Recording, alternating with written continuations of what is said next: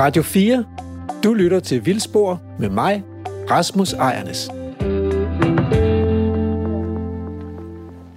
Rasmus, vil du lige sige, at vi er i gang med time 2 nu, og ja. beskrive, hvor vi er henne? Vi er i time 2, og vi befinder os øh, tæt ved Løve, eller i Løve.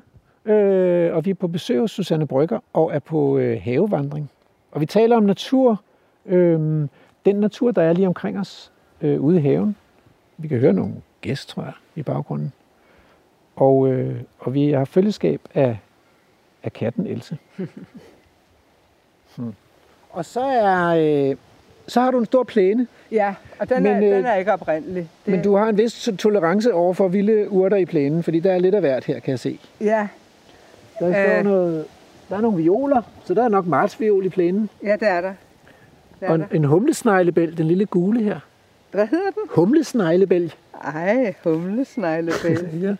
Så ved vi det. Og der er mælkebøtter også. Ja. Og det kræver lidt is i maven. Det, man kan sige, at der er jo nogle danskere, der simpelthen får ødelagt deres nattesøvn, fordi der kommer så mange forkerte ting i deres græsplæner. Altså, jeg, jeg, jeg synes, at det, det, der kan være irriterende, det er, når der er mange mosegrise, ja. og der pløjer, pløj, pløjer plænen op, ikke? Jo. Og man ligesom må give op over for det, og øh, sige, det er naturens gang. Og i øjeblikket, så er der ingen gang i det. og så, så kan man være glad for det. Ja. Ja. ja. Men ellers så må der godt være mælkebøtter, og bellis er der jo også en gang imellem. Der er, der er faktisk lidt af hvert her. Men er, øh, måske er mos ikke så interessant. Altså, øh, jeg er glad for mos. Er det det? Jeg synes, det vokser mest om, øh, om vinteren. Ja. Og, øh, og er tegn på, at plænen er sådan lidt næringsfattig. Hvor Nå. der er plads til andet end græs. Nå. Så det kan jeg egentlig meget godt lide. Ja. Øhm, og det er blødt. Ja. Men man har indtryk af, at det kvæler græsset. Ja, det gør det jo lidt, ja. ja. Der er nok en kamp mellem liv og død, mos og græs. ja, det tror jeg, der er. Der er. Og så er din... Øh, nu fandt katten en pittestal. Ja, det er det. Ja. det, er det. Why not? Hver gang vi har gået tur, så hopper hun der på pittestalen, ikke? Yes. Og så er, din, øh, så er din have omgivet af dyrkede marker. Ja, og, og, og det har man folk til, havde jeg sagt. Ja det er jo simpelthen naboerne, ikke? Jo. Ja. ja. Jeg er lidt ked af, at, øh, at, at øh, ham hernede, han blev sådan gradvist storbunde og har købt al jorden op. Før i tiden, så var den delt op med nogle andre gårde. Og så havde jeg sådan et markskæld, jeg gik i. Ja. Og der har jeg gået næsten 40-50 år. Ja. Og han havde lovet, at han aldrig ville røre det. Ja. Men det er han så alligevel kommet til. Har pløjet det op. Så, så det nu, var bare praktisk med den her meget store mark. Den er jo stor. Ja, og, og jeg kan godt forstå, at det er måske ikke engang ham selv, der har gjort det. Måske er det en liden smådreng, ja. han har sat til at pløje, som har bare glemt, at det der markskæld skulle være der. Og, og hvorfor skulle det også det? Altså, han har jo ikke brug for det. Men jeg, jeg tror nok, at, at man historisk skal tage hensyn til de markskæld. Ja, jeg har ikke styr på lovgivningen omkring markskæld. Altså, der er jo nogen, der er blevet ryddet igennem årene. Ja. Jeg havde indtryk af, at det var taget lidt af, og der er også nogle steder, der bliver lavet nye levende hegn, ikke? Men, øh, øh, men der men er røget mange. Fald, nu, så, nu går jeg ned gennem hans uh, traktorspor. Det er en god idé. Ja. Og det må også være rimeligt nok, altså. Ja, det gør jeg. Og, og, hvad, og fordi der ligger noget natur dernede ja, øh, for af og, og det er noget, jeg, jeg, jeg, jeg tror interesserer dig. Fordi det er noget, vi stadigvæk kalder mosen, selvom det ikke har været mose siden 50'erne, hvor øh, det blev drænet ja. af, af bønderne. Ikke? Mm. Øh, og, og det var så en, en bonde, øh, Jens Christiansen, der levede hernede. Og han kunne jo huske, da de havde leget i mosen som børn, hvor der var vand, mm. Og hvor man kunne fiske, og man kunne drukne, og øh, der var farligt, og men de kunne få hele dage til at, at gå mm. med at være dernede. Mm. Og, og så bliver han voksen så, og skal overtage gården, og så er han med uh, til at dræne det hele. Mm. Så nu er den altså tørlagt. Mm. Og, øh, men jeg tror nok, at der har været initiativ til øh, med øh, EU-midler at kunne få omlagt øh, til vådområdet igen. Det, øh, det kunne være ret spændende, synes Ja, jeg. ja. Ja. Har du ikke hørt om sådan nogle initiativer? Jo, der er jo sådan nogle live-projekter rundt omkring for EU-midler, hvor man laver naturgenopretning. Ja, ja. Og, øh, og så kan man jo få noget af naturen tilbage. Det er jo svært nogle gange, ikke? fordi at når først det er gået den ene vej, så er det ligesom om, at den der livets gang og forandringerne, det gør, at det er svært at få det tilbage igen til det, Ja. det var engang. ja. Men så kan det være, at det kan blive noget andet, og det kan der også være, være noget dejligt over. Det er også noget lidt andet, fordi der er efterhånden kommet mange sådan lystjægere til, og, og altså som, som ejer jagt. De har hver Ja, der deres står et jagt. ikke? skydetårn der Ja. i kanten af Og så skoven. har de altså gravet noget op, øh, som øh, er blevet til en sø, hvor de så vil skyde ender, ikke? Jo, det vil de gerne, ja. Ja, ja. Nogle gange sætter de dem også ud, hvis ikke de kommer af sig selv, så Ja. de har noget at skyde på. det Ja. kan være, ikke? Jo. Men, øh, men ellers så er det jo et interessant historisk område. Fordi at det, man så kalder mosen, det er jo så et område, der er forbundet med Tude Å, et helt åsystem, som egentlig går hele vejen ud til øh, Storebælt, Ja, og øh, som ligger, ja, ikke ret langt herfra. Nogle gange så kan man se Storebæltsbroen derude. okay, så vi er tæt på kysten. Ja, vi er tæt på kysten. Og nede ved kysten, der har ligget en øh, berømt stenalderkultur, Mullerup-kulturen. Og øh, altså nogle gange kan man i marken finde muslingeskaller. Mm. Så jeg tænker, at kysten er gået me- meget længere op en gang. Mm.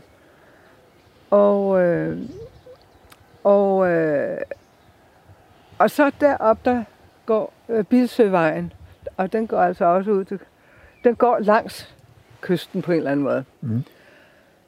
Og, og når man kører den vej, så er den fuld af gravhøje, og det er bronzealdergrave.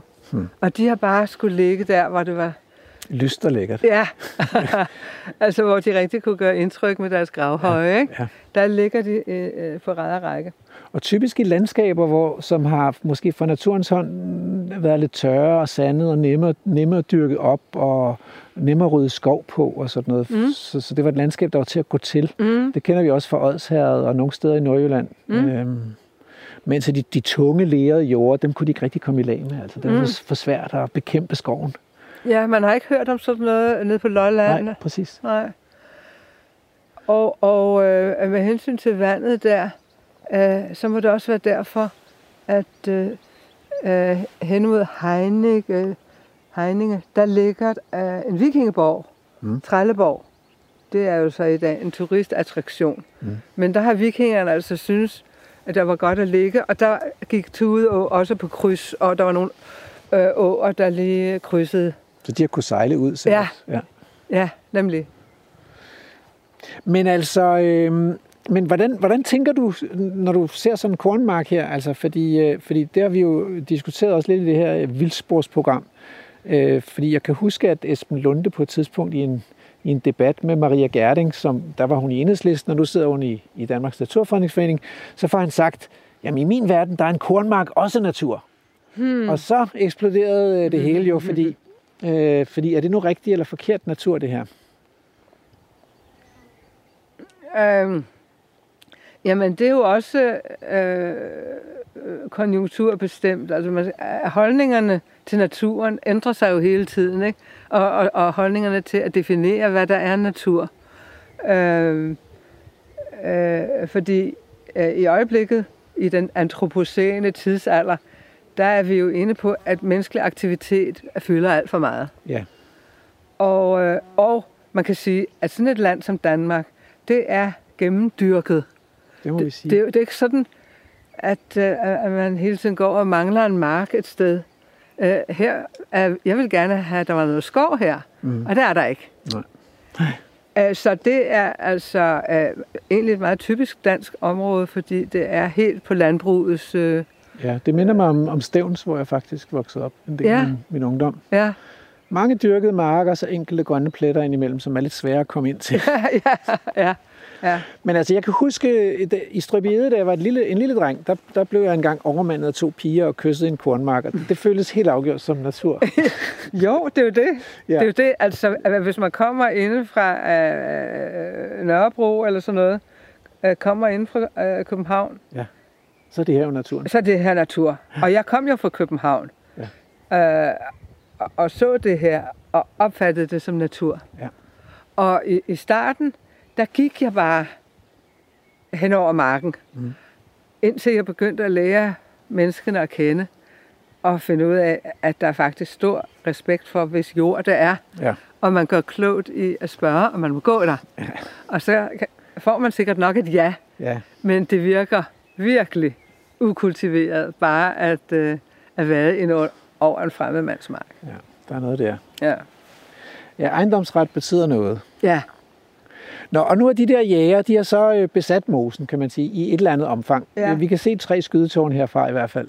Jo, men det er jo også sådan, øh, at øh, i, i princippet øh, tilhører øh, den, der har jorden ned til Mm. mosen, har også det stykke mose. En moselod. Ja, Ja.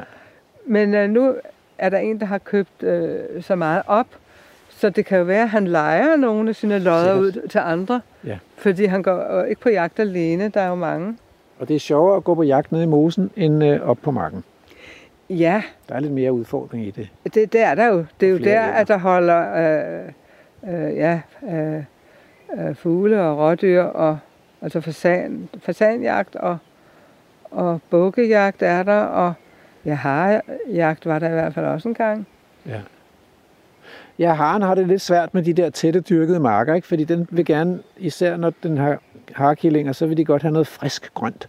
Ja, Og nu kan man sige, at nu er korn, står kornet jo faktisk gyldent, og, og så er der ikke så mange friske grønne skud, og de kan være lidt svære at finde. men Ja. er det ikke også mest om foråret, man ser harerne hoppe over? Jo, det er også der, de har deres killinger sådan i, ja. I forsommeren, ikke? så Ja. nu er killingerne ved at nå en vis størrelse, vil jeg tro. Mm. Men det siges at være en udfordring for dem at finde frisk grønt til deres killinger. Så det er jo meget skægt, at de begynder at rykke ind i byerne, harerne. Så man, inde i Aarhus by, inde i parken, der ser man harer. Er det rigtigt? Altså, ja, det er ret fascinerende. så det er jo også antropocen. Ja, det er det jo. Ja, Og, og, og, eller man kan sige, at, at, at, at dyrene svarer igen. Det kan man sige på en, på en meget, det er en meget venlig måde at svare igen på, ikke? Jo. At invadere parkerne og blande sig med menneskene. Jeg har da også set billeder af giraffer, der går ind i Nairobi. Ja. Og der er vildsvin i Berlin. Ja. Vilde vildsvin i Berlins Ja. ja. Øh, by, altså som huserer om natten og sådan lidt, når de kan slippe afsted med det.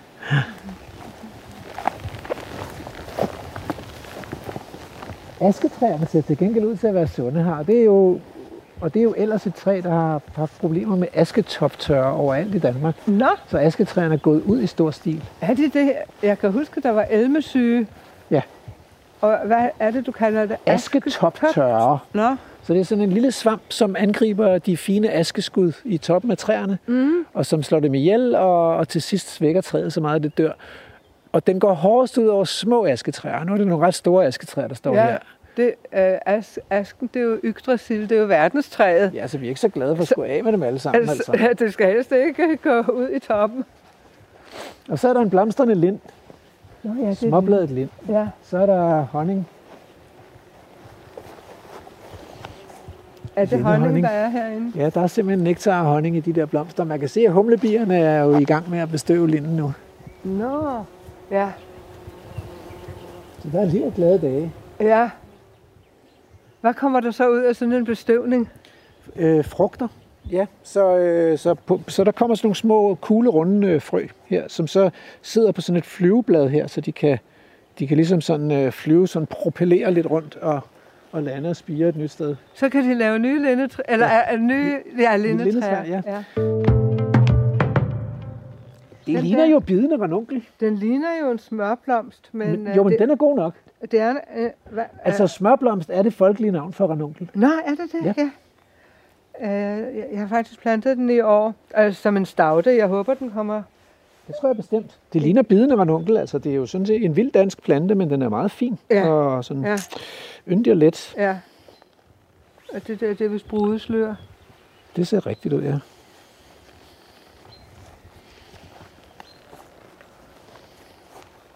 Og det summer her. Så der er svirrefluer over os, og, øh, og der er bestøvende humlebier i lindetræet. Ja, det er dejligt, der er liv og glade Det er dage. rigtig dejligt. Der var også noget, jeg skulle vise dig ved grønkålen. Jeg har nemlig grønkål herhenne. Og grønkål i rosenbedet.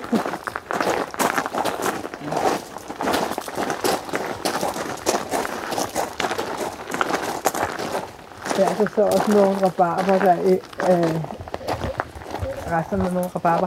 Men se, de der grønkål, de har jo haft besøg. Det må vi sige ja til. Der, der, vi står over for nogle øh, grønkål, og øh, en del af bladene er noget gennemhullet. De er blevet til kniblinger, Ja, dem der, ikke? jo, jo. Der er blevet spist, øh, spist af dem, Ja, og der er også nogen, der har lagt lidt efterladenskaber på dem. Og så skulle man jo, så skulle man jo synes, at man kunne få øje på, Jamen, jeg ved Nå. godt, hvem det er. Ja. ja, det kunne godt være en kål, kålsommerfugl eller hvad? ja. Ja. Det er nogle små, øh, øh, bitte små grønne larver. Ja. Og her i de sidste dage, der har jeg rystet dem af bladene Ja. og, øh, og trådt dem væk, Ja, øh, for at give denne her grønkål lidt fred. Så her har du valgt øh, afgrøden Ja, frem for, frem for, frem for dyrene. frem for sommerfuglelarverne. Og det er jo heller ikke, fordi vi går jo ikke ned på kålsommerfugle i Danmark forløbig. Der er mange af dem. Ja, Så jeg vil også have gjort det. Altså valgt øh, grønkålen. ja, fordi at den kan jeg jo have glæde af hele øh, vinteren. Ja. Og i frosten og det hele, ikke? Jo, den er både dekorativ og utrolig velsmagende, især når den har fået frost. Ja, det er den nemlig. Ja. Og hvis den nu kan få fred for de her larver, Ja. så... Øh, Så skyder den. ja, og så vil der komme nye blade, ikke Ok, også? ok, ja.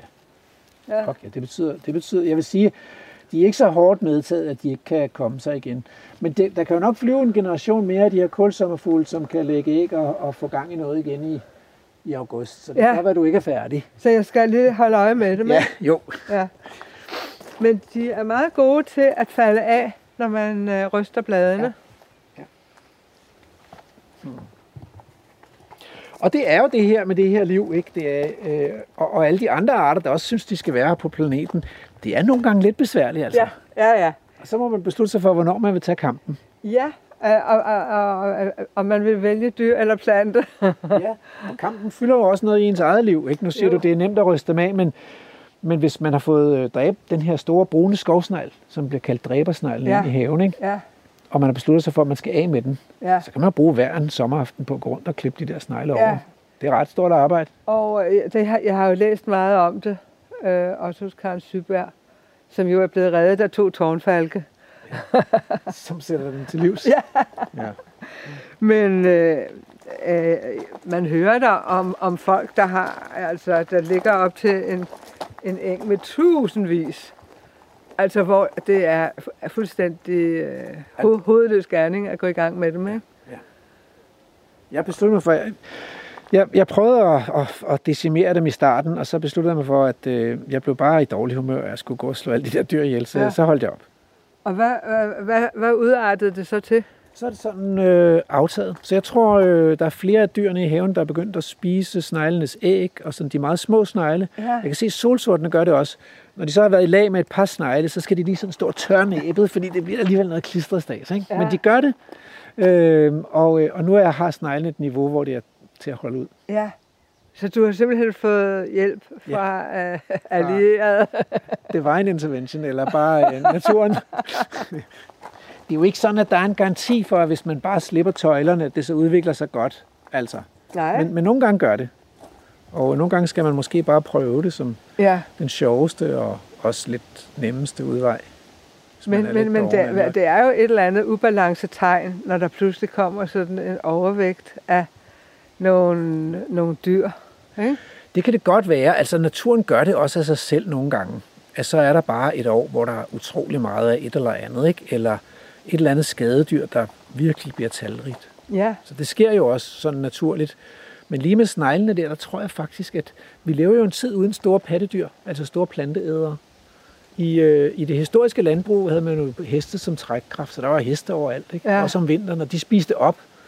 Og ude i naturen, i naturlige økosystemer, der har været myriader af store dyr. Urokser, vildhester, bison og elge og bæver. Ja. Og vi har sågar haft næsehorn og elefanter i Europa. ja. Og de har jo spist af de der planter. Og når de ikke er der længere, de store dyr, så er der masser af døde planter. Og det er sneglemad. Snegle elsker døde planter simpelthen. Nå, ja. Så når der ikke kommer nogen og æder planterne, så, øh, så, så får vi sådan en, en snegle-natur. Men så skal man jo være glad for sine rådyr. For Ja, de, faktisk. ja, de, de spiser jo af planterne Præcis. og buske og alt det der. Ja, præcis. Ja. Men så er det jo ro, så ryger roserne. Altså, de er lidt besværlige, de store dyr. ja. Øh, og rådyrene er måske endda til at leve med, ikke? Men altså, hvis, hvis du også havde hårder af, af krondyr og et par urokser, der trampede plænen op og sådan noget, Så... ikke at tale om næsehorn. Ja, for slet ikke at tale om det. Skal vi gå ind lidt? Ja, lad os gøre det.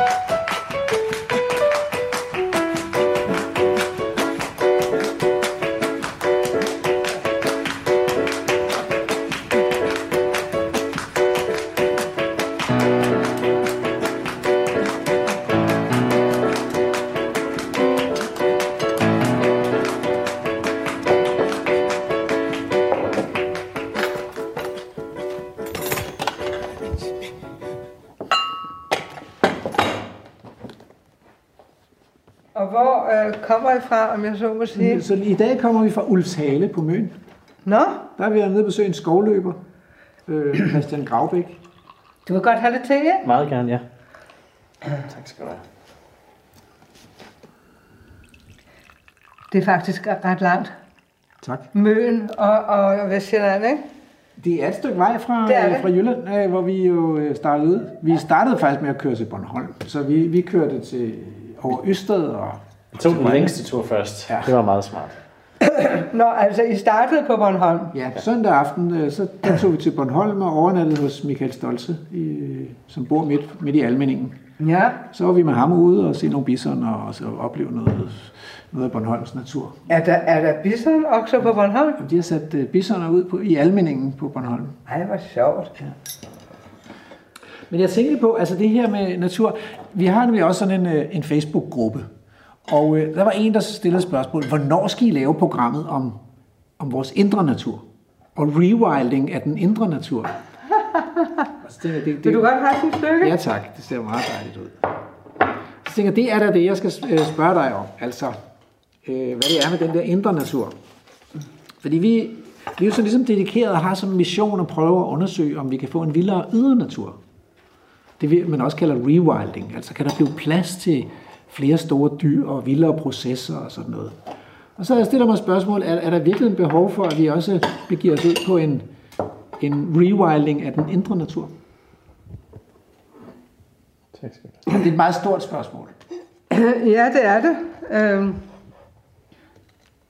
Hvad er det for en, for en kage, kan jeg måske lige spørge om, mens vi... det er, det er øh, en herrnhutterkage. Okay. Herrnhutterne, det var jo sådan nogle øh, folk, der slog sig ned i Christiansfeld. De kom fra Tyskland. Og så øh, slog de sig ned og lavede øh, honningkager. Mm. Men de har også sådan en opskrift. Det er sådan lidt mere kringleagtigt, ikke? Jo, det er det. honningkage. Det er det, ja. ja. Det ser godt ud. Ja. Mm. Vi må lige spise den her kage, inden vi går i gang med den rewilding af Den indre natur.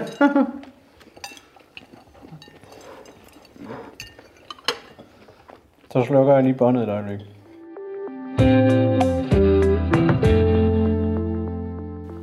Ja. Nu kører jeg båndet. Men Rasmus, vil du ikke have lidt mere til? jo tak, det vil jeg gerne. Tak skal du have. Andrew, skal du have mere? Gerne, ja. tak skal du have. Jo, altså det var det her med den indre natur. Og så tænker jeg, at jeg godt kunne tænke mig at spørge. Fordi du kan jo se på, du har et større overblik over livet, end vi har. Du har været her i længere tid. Mm. Og, øh, og så tænker jeg på, når du ser tilbage på dit liv, er det så dig, der har valgt det? Eller har du givet naturen lov til at vælge det, eller har den bare taget sig lov? Jamen, det er jo uh, en, en, en kombination mm. af, af, af, af alt det, man kalder valg og beslutninger. De sker som regel i forbindelse med noget udefra kommende, som man så skal reagere på. Kan man holde ud at være her? Mm. Uh, nej, man flytter et andet sted hen. Men det svar, det er jo sådan en slags svar. Der kommer et spørgsmål fra, eller, eller en reaktion, eller et skub, og så finder man et svar. Ja, Hvor kommer det fra?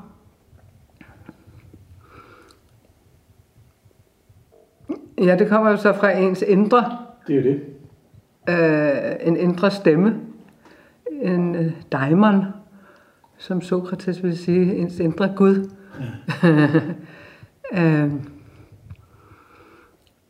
nogle gange kan der jo gå øh, mange år, hvor man er i vildrede. Åh oh ja, det er ikke så godt. Nej, Det er faktisk anstrengende. altså det er meget anstrengende, Ja. indtil man lige pludselig indser, hvad man skal gøre. Og, og, og det, man som regel skal gøre, er, at man skal uh, tage et spring og give slip på noget. Mm. Men det er uh, en modningsproces. Mm. Ligesom når uh, en frugt skal falde fra et træ, uh, uh, eller en blomst skal folde sig ud. Man tror, ja, det er sådan noget, der sker gradvist og lige pludselig, ikke? Ja, det, og det minder mig en lille smule om, om den samtale, vi havde med Michael Stolze om sommerfuglene, som har fuldstændig forvandling. Hvor man tænker, det kan jo ikke passe, at den der umulige larve der kan pakke sig ind i et hylster, og så ligge der i en rum tid, og så pludselig folde vinger ud, mm. som et helt andet væsen altså. Mm. Øh, og det, det, den har, det har også haft stor betydning for, altså der er sådan en helt mytologi omkring sommerfugle, at sommerfugle Ja. er, er billedet på sådan en forvandlingsproces, som vi også kender fra menneskelivet. Ja. ja, og og det er jo på en måde, øh, på en eller anden måde, alle menneskers drøm at udfolde deres øh, fulde væsen. Ja.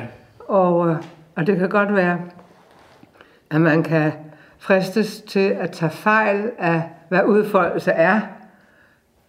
Øh, fordi øh, der kommer samfundets værdier i spil. Ikke? Hvis man tror, at den fulde udfoldelse er at komme først til et eller andet, eller at blive stærkest, eller, eller at blive berømtest.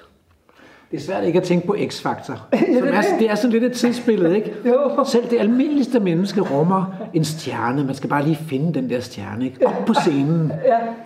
Og hvis man tror, det er det, den faktor, Ja. så er man jo gået galt i matematikken.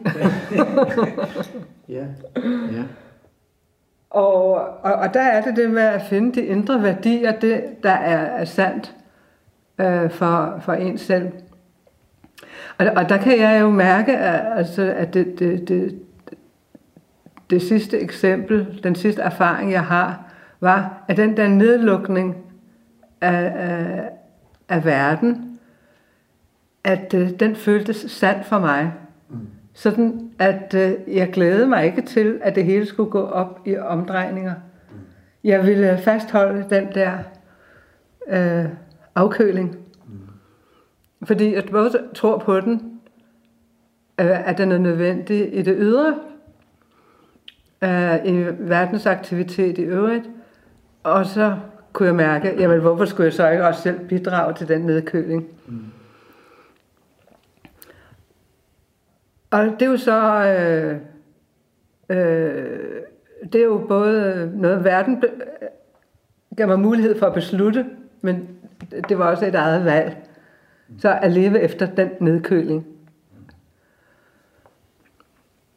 Men det betyder, det betyder jo ikke, at man er død, men det betyder måske nok, ligesom de der træer, der både er øh, spil levende og i dødsproces samtidig. Men det lever vi jo i en kultur, der faktisk har svært ved. at rumme. Det, det vil den slet ikke acceptere. Nej. Så skal være sunde og i, væk, og i vækst, og naturen skal være sund Og, og hvis der, og hvis der er, er tegn på det modsatte, ja. så skal man finde et sprøjtemiddel. Ja. Øh, Eller kirurgisk indgreb, ja, så man får skåret det, det, det rødne væk. Altså. ja, og det vil så sige, at man faktisk ikke vil acceptere, dybest set vil man ikke acceptere naturen. Nej, der ligger faktisk en dyb proces. Det er jo meget skægt, fordi øh, jeg, jeg oplevede jo, at, at, øh, at, øh, at regeringen havde reserveret den her feriepulje på, pulje på 100 milliarder kroner, ikke? som de ligesom havde indefrosset og skubbet ud til fremtiden. Og den kom pludselig i spil nu. Nu skulle Ja. vi bruge de 100 milliarder. Folk skulle have den tilbage, så de kunne købe noget, så de kunne få sat gang i hjulene, så vi kunne få væksten tilbage. Ikke? Ja. Og så gik det op for mig at vide, hvor meget natur man kunne få i Danmark, hvis man havde nej, 100 milliarder, så jeg millioner, jeg mente milliarder. Mm. Hvis man havde 100 milliarder, hvor meget nat- plads kunne man egentlig købe fri til naturen i det danske land? Man kan købe en femtedel af Danmarks landareal. Forever. Det vil man kunne. Det vil man kunne for 100 milliarder kroner. Det er en månedsløn per dansker, ikke?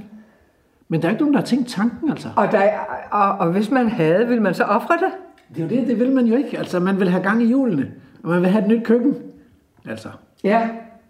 Men så, og, og det er jo selvfølgelig fordi, at hvis man bare giver pladsen til naturen, så, så, så får man den der nedkøling. Altså, så ja. Får man den der, øh, det der med, at nu giver man plads til noget, og vi ved ikke, hvad det bliver. Vi ved Nej, ikke, og det kan jo være, at det bliver en million snegle i ens have, ikke? det ved man ikke. Nej. Det kan være. Nej, og, og, og det står jo lige fra øh, skabelsesberetningen, at mennesket skal herske over naturen. Oh, ja. Og, og det har man jo så øh, øh, levet efter og bygget vores civilisationer op på.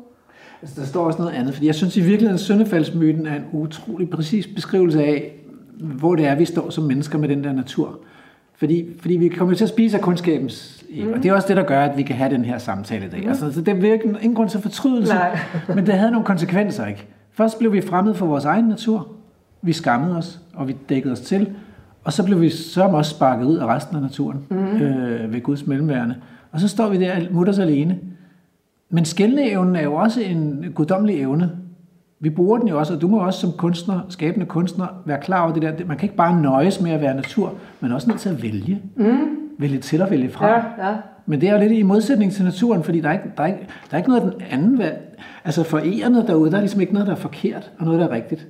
Men det er der for os, ikke? Ja, og vi har jo valgt, vi har, har truffet så mange beslutninger, at øh, naturen er begyndt at, at bestemme over os. Sådan at, øh, at, øh, at øh, indlandsisen smelter, og der kommer oversvømmelser, og der kommer at brænde, øh, som ingen har bedt om. Altså flere og flere mennesker kommer i livsfare. Mm. Fødevareproduktionen af dyr er ikke kun farlig for dyr, men øh, nu også livsfarlig for mennesker. Ja, så man kan sige, at vores beslutninger i lang tid bare har skabt velstand. Ja. Så vi har forandret det der usle perspektiv uden for paradisets have på den golde stenede jord, til et ret dejligt perspektiv Ja. med velstand og Ja. lang levealder. Og vi har det jo på mange måder godt. Ja. Men nu er der også, begynder der også at komme, vi kan se, at der er nogle konsekvenser af Ja. det. Der er ikke nogen sommerfugle, og indlandsisen smelter, og temperaturen stiger. Og så længe vi ikke selv kan mærke det, så øh, øh, kan man jo leve med det åbenbart, ikke? Det ser det ud til, ja. Man kan ligesom vende sig. Vi, vi har jo en fantastisk evne ja. til Ja, at vende os til ja, de betingelser, ja. vi lever under. Ja.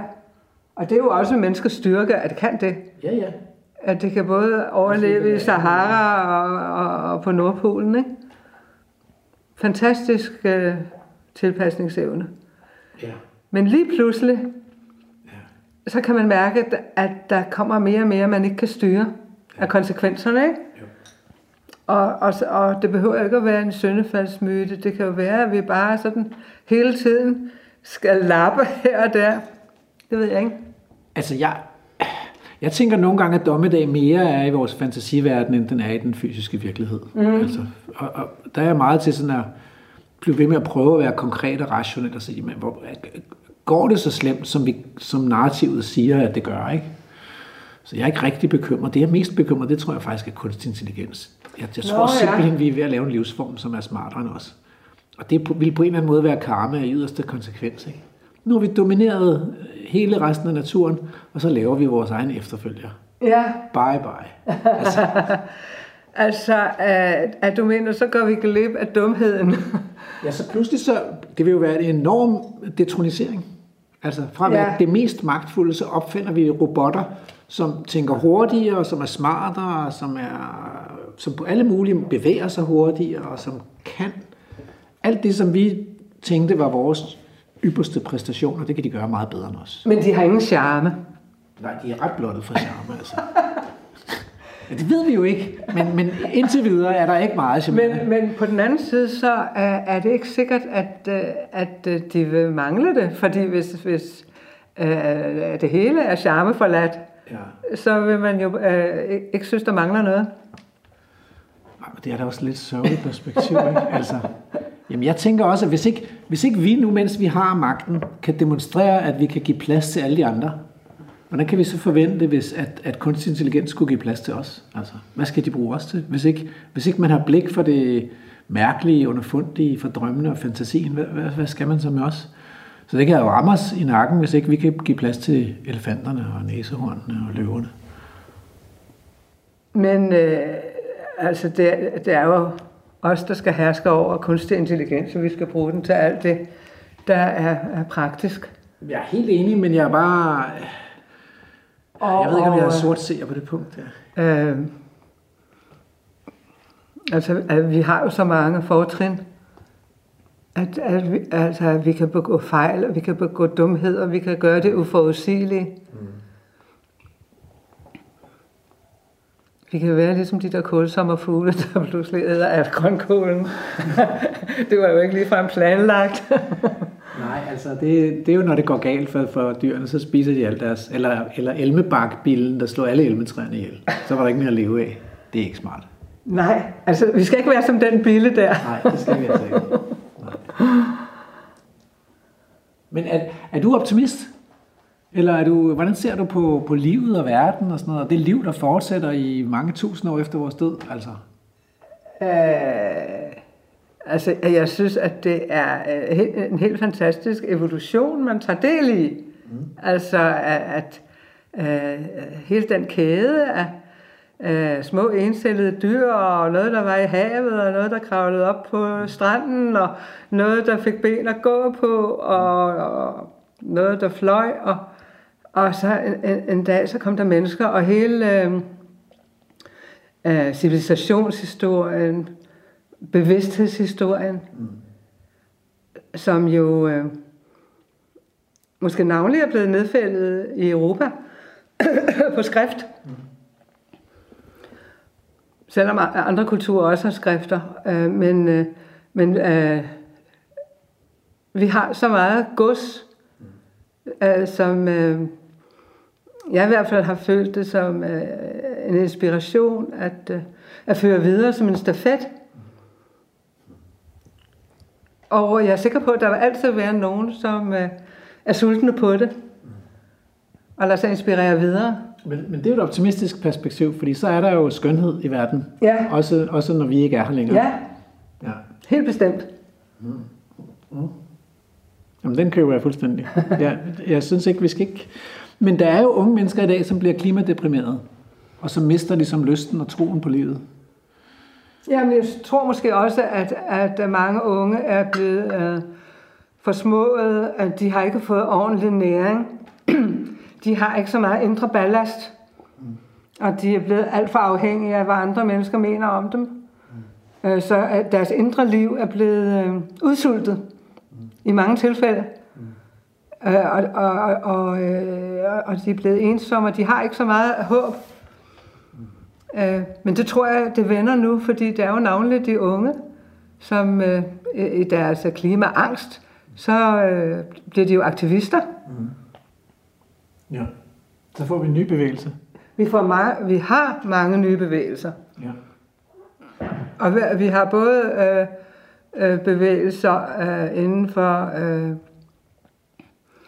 øh, det, den kønslige kultur, øh, hvor vi har troet, jamen det gik jo godt, og det var en god frigørelse, og den trængte vi alle sammen til. Og så har den altså haft nogle, øh, nogle konsekvenser, man har været blind for.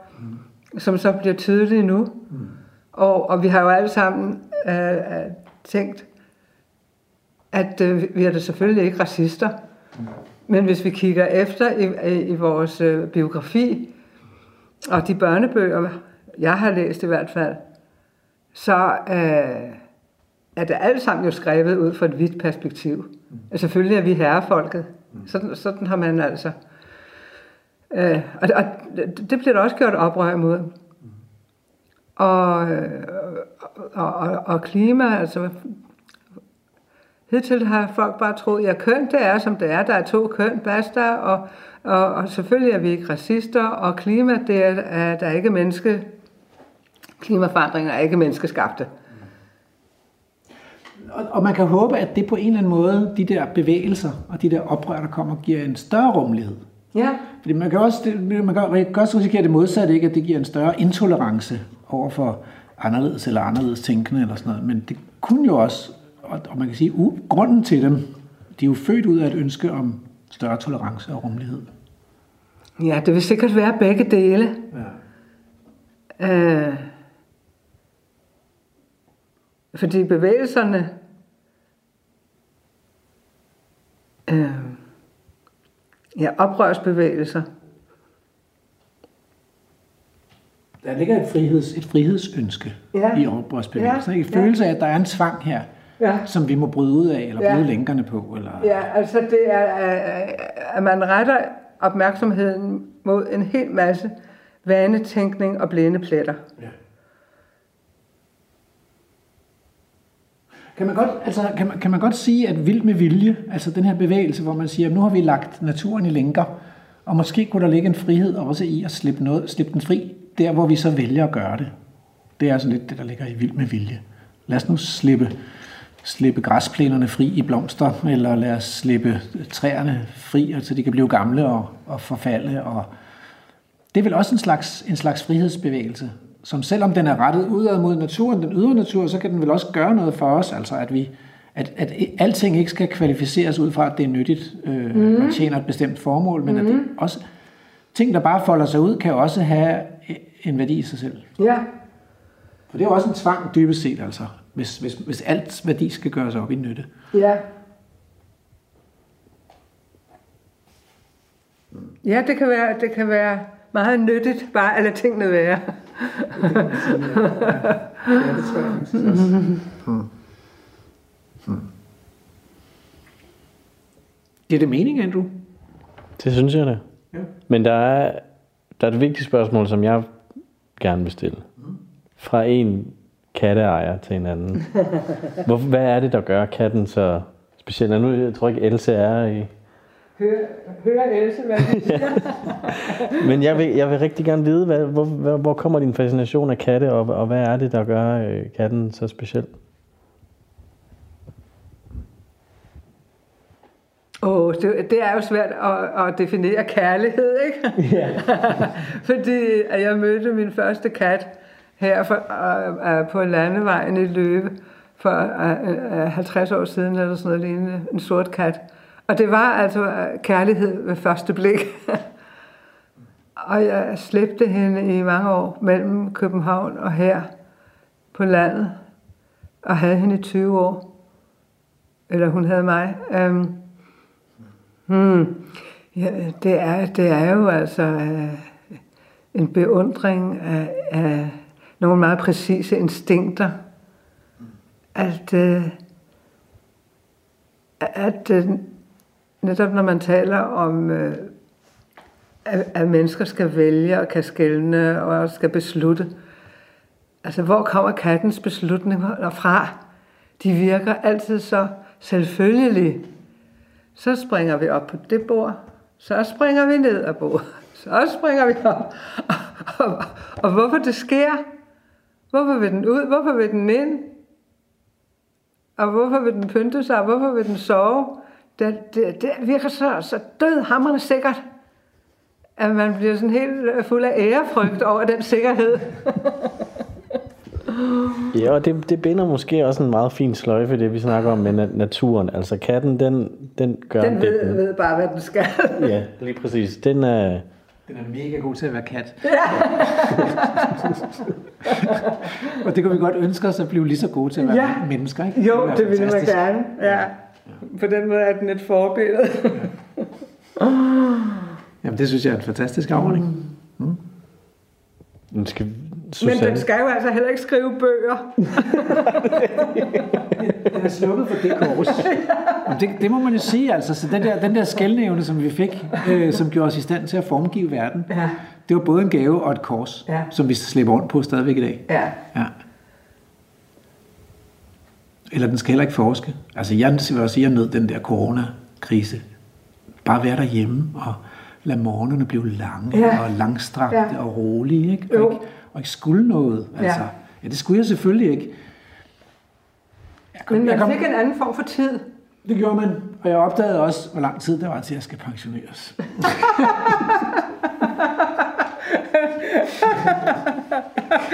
oh, ja. ja. ja, fordi man kan godt, nogle gange kan man, det kan også være en længsel, det der med bare at give slip på det hele, ja. og lade være med at gøre noget som helst. Men det, det tror jeg, at man måske kunne tage med sig. Mm. Øh, at, øh, at, at øh, lægge de der øh, øh, lange pauser ind i sin dagligdag, mm. hvor man ikke skal noget. Mm. Det er meget svært.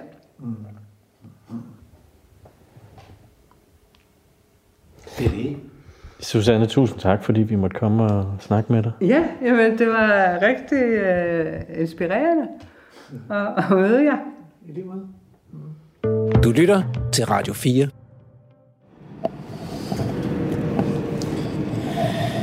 Jamen, så er vi jo, øh, så sidder vi i bilen igen. Nu har vi, vi ja, først så sagde vi pænt farvel til Susanne, og så er vi, har lige været ude og spise noget frokost på, altså virkelig den diametrale modsætning er at være hjemme ved Susanne Brygger. Vi, vi tog ind på øh, Express pizza. Express Pizza Og i, fik en kebab. i Høng og fik en kebab, ja. Og det, det er fint, altså det, det skal ligesom også til. Jeg synes, den her tur, den, den, skal, den skal have det hele.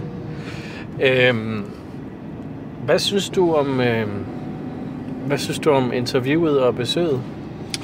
Jamen altså, jeg var helt høj, så øh, den der øh, rullekebab har så fået mig helt, helt, ned, ned igen. helt ned i jord og fået jord, solid jordforbindelse. Jeg, jeg tror ikke, ja. Det var, øh, jamen jeg synes, det var spændende. Det var dejligt, og det var et, et smukt hjem. Og, og sådan. Det var virkelig... Men det har så til gengæld også givet mig lidt øh, øh, præstationsangst i forhold til dagens haiku. Jeg synes simpelthen, det går ikke med et haiku i dag, fordi vi kan simpelthen ikke... Efter at have interviewet en, øh, en, en dygtig sprogekvilibrist og skønlitterær forfatter, så kan jeg simpelthen ikke øh, stille op med et af mine hjemmelavede haiku. Så kan vi ikke springe det over? Det men, ja. Kan vi, ikke, kan vi ikke finde noget musik og, og, og klinge ud? Men jeg synes, dit valg, det, det var morer mig Ja, det skal vi lige have med. Det, Ja. Du sagde det bagefter, og det er jo... Øh, og, og du beskylder jo tit mig for øh, at have slukket mikrofonen for tidligt, øh, og så får jeg ikke alle de gode ting med. Men så siger du, Gud hjælp mig noget, efter jeg har slukket mikrofonen. Så nu må du lige sige det igen. Nej, men det slog mig bare, at, øh, at øh, jeg havde jo også overvejet, hvad for noget musik kunne man, øh, kunne man spille til, Til Susanne. ja, til forud for interviewet, som ligesom kunne lægge op til det der interview med Susanne Brygger. Og hun, hun synger jo selv jazz. Ja. Øh, og har sådan en, øh, en dyb, klangfuld stemme. Og så tænker jeg, det, det skal være Nina Simone, altså. Det, ja. Det er simpelthen det, der passer. Og så valgte du, har du valgt et stykke af Nina Simone? Det er jo, det er jo vildt. Altså, det Ja. er jo et, et, et, et skørt sammenfald. Eller, Så vi har simpelthen været så sammen, øh, sammen så længe nu i bilen, vi begynder at tænke som sådan en gammel ægtepar. det, er ikke, det er for tidligt. Det går ikke. Men øh, altså, så ja, jeg synes, du, du, du har ret, at programmet kan jo lige slutte af med, med lidt mere Nina Simone. Ja. Øh, jeg tænker bare for samme nummer, fordi som jeg sagde i starten af time 1, så var Cinderman var jo 10 minutter, ikke? Mm. Og det er jo egentlig, øh, det er jo en, det er jo en, også en super fed tekst, fordi den netop har så meget med naturen at gøre. Det er det her menneske, der er i konflikt, øh, indre konflikt, som tager ud og snakker med Bjerget og floden. Og... Ja, lige præcis. Kan du hjælpe mig her? Ikke? Og til sidst så handler det jo om, at det er jo selvfølgelig det er Gud, der skal hjælpe, men, men det, vi kan jo så også vælge at tolke det som, at det er naturen. Og jeg synes jo, det slog mig virkelig, da, så snart vi kom ind i Susannes hjem, for, for det første, hvor, hvor smukt et hjem det var, men jeg kommer ind i hendes hjem, kigger til venstre, og så sidder der bare den her kat, Else, på et bord og er majestætisk. Og vi nævner det jo også, når vi snakker med, med Susanne. Men det, hold kæft, for det virkelig gjorde indtryk på mig, at her sidder den her kat, og katte betyder jo så meget for Susanne. Og jeg synes jo også, de to, Susanne og, øh, og, og, altså, og katten, øh, ikke nødvendigvis bare Else, men katten generelt, har nogle fællestræk. Ikke? De er meget... Øh, jeg ved ikke engang, hvad det er. Der, der er bare et eller andet over, at, at det er sådan meget... Øh, ikke yndefuld. Hvad fanden er det? Graceful. Jeg kan ikke lige komme på det rigtige ord, men der er et eller andet over det. Altså det, der slog mig, det var det der billede med, at, at, øh, at man får, altså livet møder en med noget, nogle udfordringer, og så skal man finde det der svar. Ja. Og så, her, som hun selv giver udtryk for, katten har altid det rigtige svar. Den Ja. ved altid, hvad der er rigtigt at gøre. Ikke? Og det, det kan man jo blive rasende misundelig over, men man må også bare beundre det. Ja. Der er måske ikke så meget mere at sige. Øh, Det har været en god dag. det synes jeg også, det har. Så må I jo tune ind øh, næste, næste lørdag, hvor øh, Rasmus, du forhåbentlig har, øh, har mod nok på at skrive et haiku. Jeg vender tilbage øh, som øh, en dilettant haiku-digter, bare rolig. Ja, jamen, det er godt. Så synes jeg, vi skal runde af med noget mere Nina Simone, og så på den anden side, så er der nyhederne på Radio 4.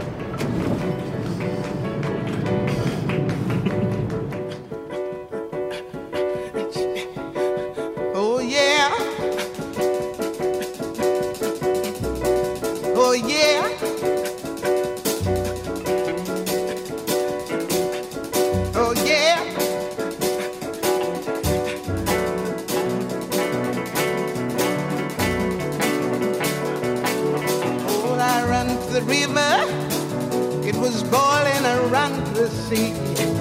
It was boiling around the sea. It was boiling all on the bay. So I ran to the Lord.